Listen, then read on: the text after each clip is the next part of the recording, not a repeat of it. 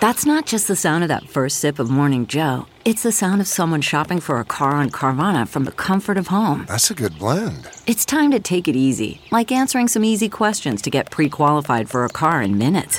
Talk about starting the morning right. Just like customizing your terms so your car fits your budget.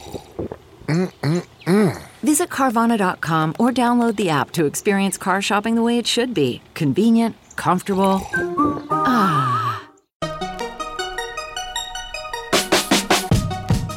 Welcome to the Techmeme Ride Home for Tuesday, September 8th, 2020. I'm Brian McCullough. Today, the details around the new Xboxes have been revealed. Google makes a big bet on the no code movement. China wants to draw definitive global lines in the tech Cold War. Content pirates have suffered an historic setback. Was Masa pumping up the entire stock market? And we now know when the iPhone event will be. Here's what you missed today in the world of tech. Windows Central had the big scoop of the morning. Xbox Series X is going to be priced at $499 US and will launch on November 10th.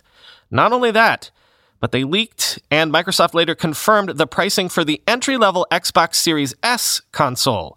This is the budget console. It will be $299 and will also be released November 10th. But let's come back to the original Windows Central scoop. Quote, we can confirm via our sources that the entry level Xbox Series S will cost $299 at retail with a $25 per month Xbox All Access financing option, which Microsoft is planning to push hard via various retailers and a large global rollout. The more powerful Xbox Series X will cost $499 with a $35 per month Xbox All Access financing option. The Xbox Series S just leaked via Brad Sams, giving us a glimpse at Microsoft's entry level next gen SKU. The Xbox Series S is small enough to fit inside an Xbox Series X, and we expect it to be around 4 teraflops RDNA 2, making it roughly around as powerful as the Xbox One X, perhaps geared towards 1080p monitors with better frame rates. We don't have further details on the console's capabilities beyond that, but we expect NVMe drives and many of the newer next gen features like fast resuming multiple games and ray tracing. The Xbox Series X is a 12 teraflops beast of a console that will boast 4K resolution and 60 frames per second as standard, with some games like Halo Infinite going all the way up to 120 frames per second in multiplayer. The prices Microsoft have put forward for the Xbox Series S and Xbox Series X put them firmly in line with the Xbox One S and Xbox One X, and it will be interesting to see how Sony prices the competing PlayStation 5 in response. Microsoft has committed to bringing the entire Xbox One game library, including backwards compatible Xbox 360 games, forward to the Xbox Series S and Xbox Series X, and your best Xbox One headset and all of your other accessories will just work on the next gen systems as well, end quote. So, a couple of things. Yes, it will be interesting to see how Sony prices the new PlayStation vis a vis this news. Like, that is very aggressive low pricing, to paraphrase Teddy KGB. And also note the move towards financing these systems in monthly payments, subscription revenue as the new business manna rears its head once again. As I said, Microsoft confirmed the leaks, tweeting a picture of the Xbox Series S showing a small device. Microsoft says it's the smallest Xbox ever, and indeed it appears to be lacking a disk drive, and indeed it looks like it could live inside the belly of the Series X design we've seen. And later in the morning this morning, well, I'll let The Verge tell you, quote, Twitter leaker Walking Cat has posted a promotional video for the Series S confirming that the console is targeting 120 frames per second gaming at up to 1440p resolution and offering 512 gigabytes of storage. The Xbox Series S will also include support for ray tracing, variable rate shading, and variable refresh rate. Microsoft is also including support for 4K media streaming and even 4K upscaling for games. The video also reveals the Xbox Series S is the smallest Xbox ever, and it will be 60% smaller than the bigger Xbox Series X, end quote. So the Series S is an odd move in the sense that it's a next gen console that won't be able to do 4K, but maybe this keeps budget conscious gamers inside the ecosystem until the price for the Series X comes down a bit. I don't know. As Linus Tech Tips tweeted, quote, a whole gaming PC for the price of a graphics card. Your move, Nvidia, end quote.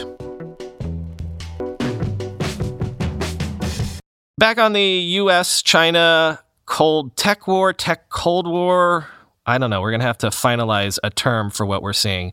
Back on that tip, though. Cold Wars are cold because they're not hot. You're not fighting each other directly, you're fighting via proxies. During the Cold War of the 20th century, it mostly played out as a war of influence and propaganda in other countries, largely in the Third World.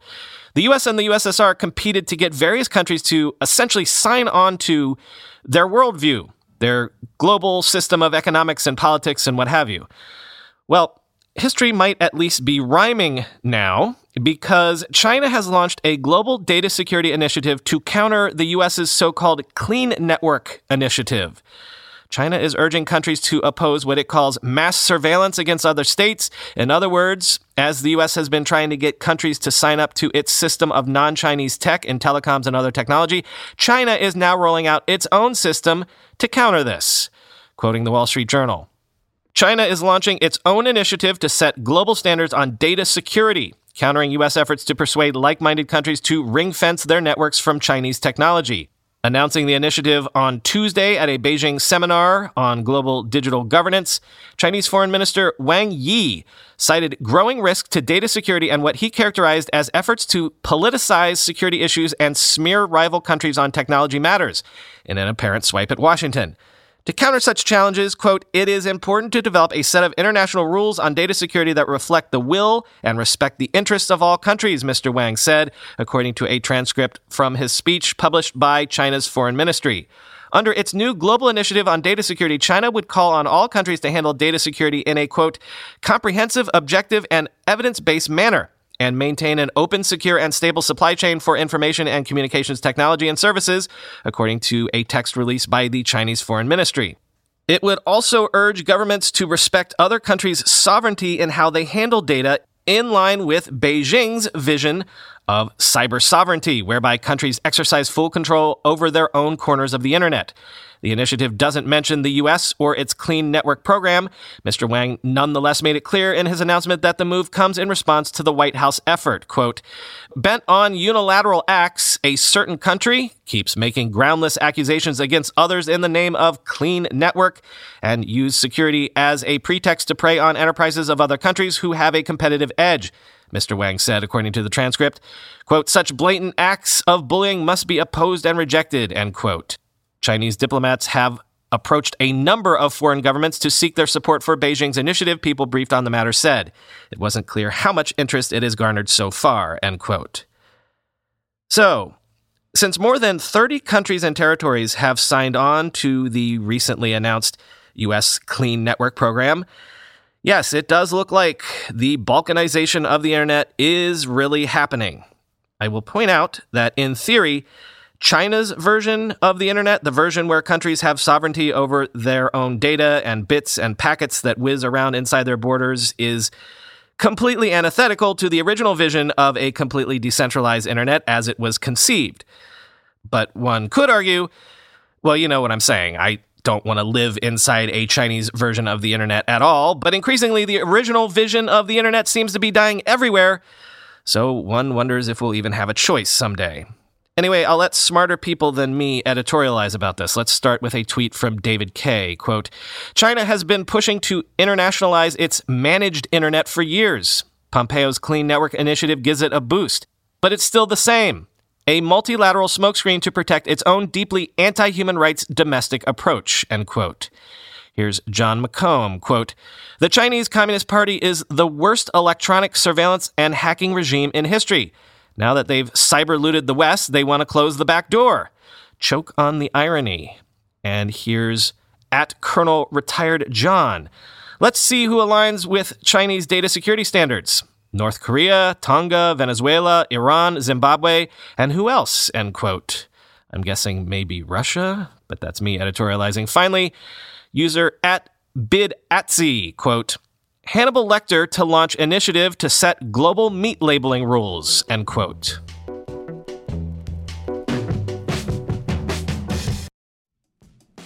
We all know there are things in life that you have to compromise on, but when it comes to your health, there is no compromise. So don't go back to that one doctor who uses your appointment to catch up on the latest headlines, their family group chat, their crossword puzzles, just because they're available right now or they take your slightly sketchy insurance.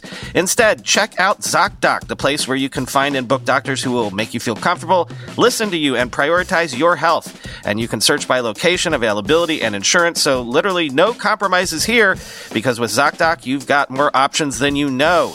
ZocDoc is a free app and website where you can search and compare highly rated in network doctors near you and instantly book appointments with them online. Once you find the doc you want, you can book them immediately, no more waiting awkwardly on hold with a receptionist. And these docs all have verified reviews from actual real patients. We're talking about booking appointments with tens of thousands of top rated, patient reviewed, credible doctors and specialists. I have personally used ZocDoc to find a podiatrist when I needed one for the first time ever in my life. Go to ZocDoc.com slash TechMeme and download the ZocDoc app for free. Then find and book a top rated doctor today. That's ZocDoc.com slash techmeme. ZocDoc.com slash techmeme. How do you make a password that's strong enough so no one will guess it and it's impossible for you to forget? And do it for 100 different sites? And make it so everyone in your company can do the same without ever needing to reset them? Sounds impossible unless you have 1Password. More than any other product I've ever told you about, I can vouch 1000% for 1Password. I can't live without it. 1Password makes strong security easy for your people and gives you the visibility you need to take action when you need to. Any device, any time, 1Password lets you securely switch between iPhone, Android, Mac, and PC with convenient features like autofill for quick sign ins.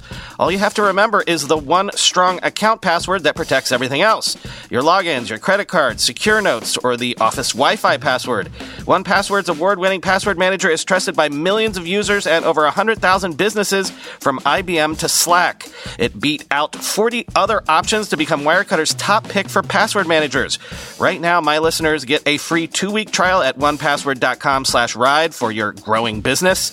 That's two free weeks at onepassword.com slash ride. Don't let security slow your business down. Go to onepassword.com slash ride. This might not sound like a big deal to you, but let me explain that it could end up being a very big deal indeed.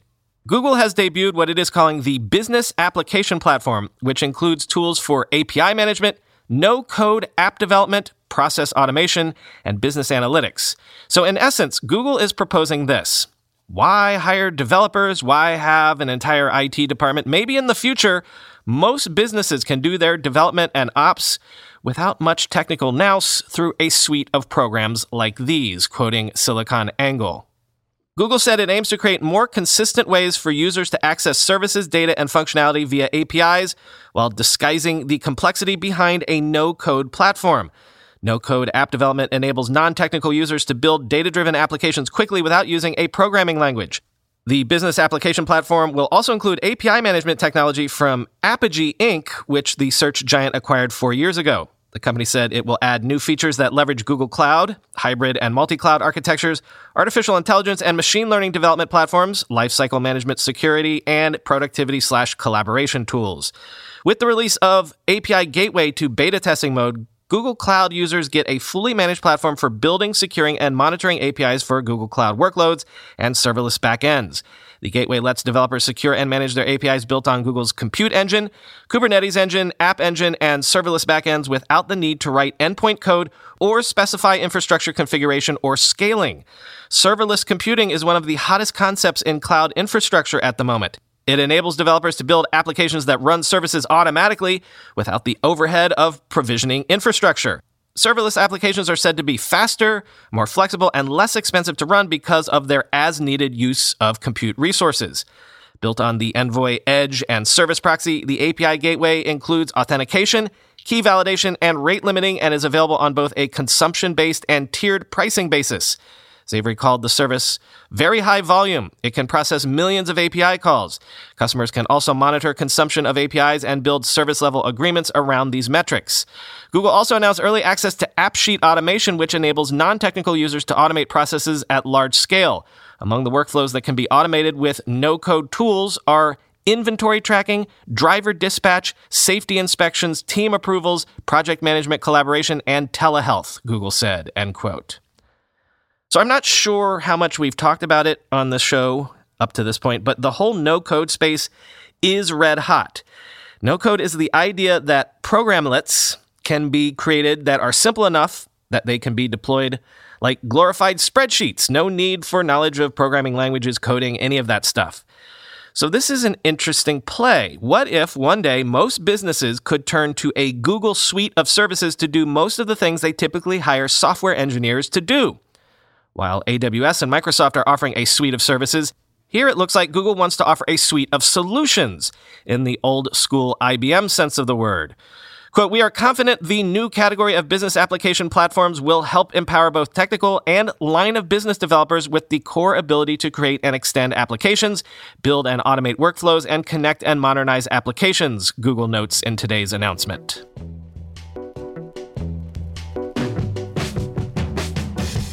This was totally off my radar because this isn't a space I know super well, but apparently there's been a sort of apocalypse in the world of pirated content lately. There has apparently been a historic drop in pirated content in terms of volume over these last few weeks after the US government busted a bunch of pirates, especially a community known as Sparks, taking down in the wake dozens of top pirating sites, quoting Torrent Freak. Every day, millions of people download or stream pirated content, including movies, TV shows, games, MP3s, and books. Many of these files originate from a small and tightly organized community commonly known as the scene, which is made up of dozens of smaller release groups. These groups tend to operate in the shadows with little or no public profile. At least, that's what the unwritten rules dictate. That's for good reason, as the people involved risk high prison sentences when caught. It's very rare for scene group members to get busted, but last week the US government claimed a major victory. With help from international law enforcement partners, several raids and arrests were carried out, with the Sparks group at the center of it all.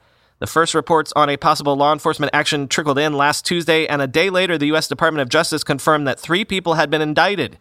Based on the copyright infringement conspiracy charges, all face long sentences. The main defendants were hit the hardest, but the effect of last week's actions are much broader. As mentioned earlier, dozens of top sites are believed to be taken down in the raids, and many more halted their operations as a precaution. In piracy circles, people regularly bring up the Hydra, a mythical multi headed creature that can easily regenerate when its head is chopped off. However, last week's busts are also reminiscent of another in Greek mythology, Achilles' heel, end quote. Yes, one is tempted to say you can never really defeat piracy, only temporarily inconvenience it. It's whack a mole, the pirates will pop back up somewhere else. But if you look at the piece that I linked to for this segment, in some categories of piracy where there were maybe 750 new releases of pirated content mere weeks ago, in recent weeks, there have been maybe dozens. Does look like some important or at least prolific pirates were hit.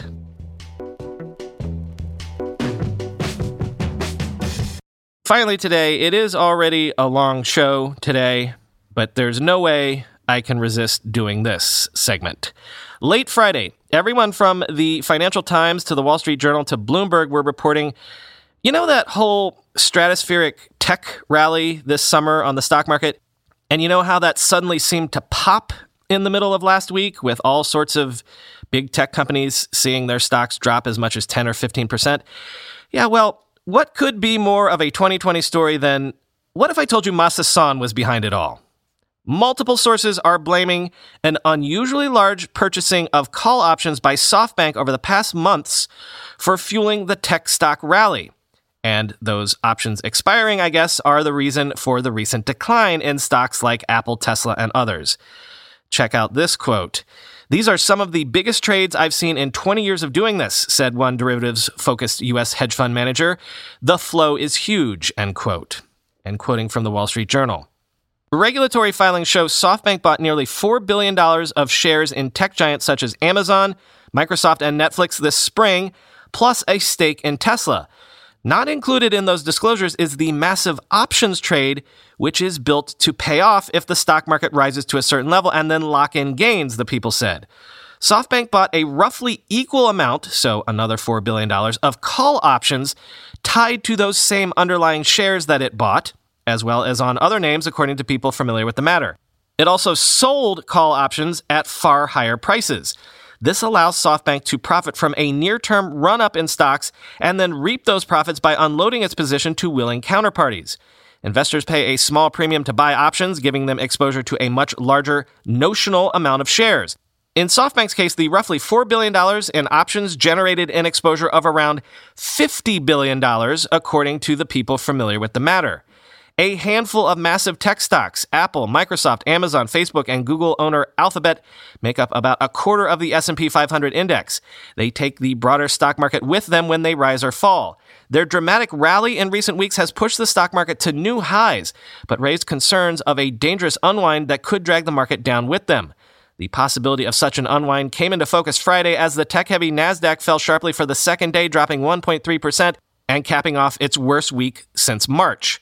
Traders say the market dynamics could be partially explained by investments like SoftBank's. Options activity has been so robust that traders have said it has helped intensify the rally in tech stocks and unleashed unusual dynamics across the markets. SoftBank's options positions were reported earlier by the Financial Times. Option strategies were at play in gains in stocks like Salesforce, which jumped 26% in one day after its earnings, traders said. Options are contracts that allow investors to buy or sell shares at a specific price later in time. Call options confer the right to buy, while puts give the right to sell. Traders can tap these derivatives contracts to make directional bets on stocks or hedge their portfolios, end quote.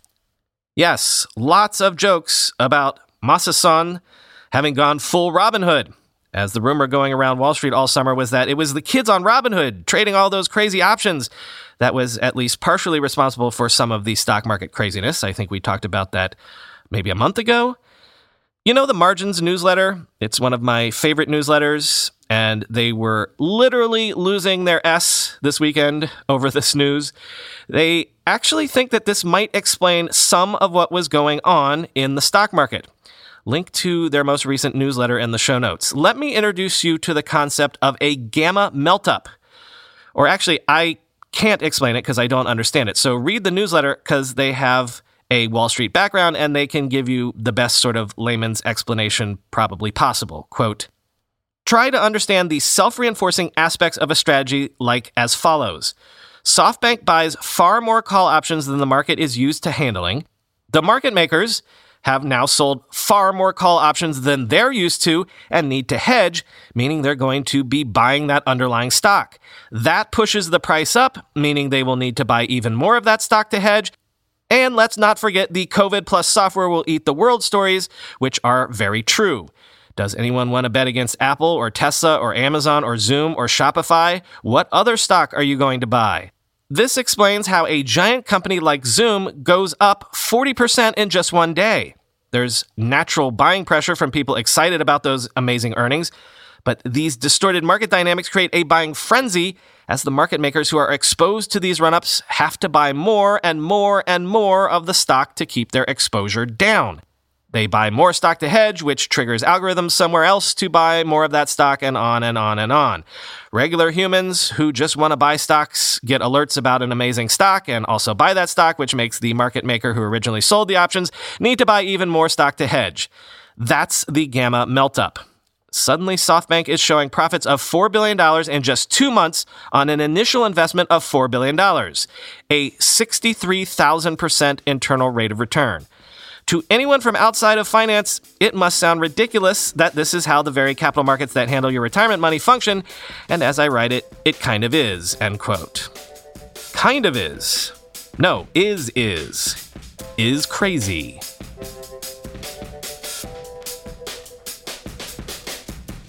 Yes, as I said at the beginning, by the way, the official Apple event, where we expect the new iPhones and Apple Watches to be revealed, has been announced by Apple to be happening September 15th at 10 a.m. Pacific. It will be a virtual event, of course, and sorry, you Kremlinologists or Cupertinoologists or whatever, there is no clever tagline on the invitation from Apple, so none of us can take wild guesses at the theme for this event. By the way, for the first time ever, I got one of those Apple invite emails that all the big tech journalist outlets seem to get every year. It was addressed directly to me, my email address. So, unless everyone out there got one, I'm pretty chuffed that Apple PR suddenly takes this podcast seriously. We'll be even more chuffed if they send me one of these invites when these events can happen in person again. Maybe next year. Nonetheless, thank you, Apple. Talk to you tomorrow.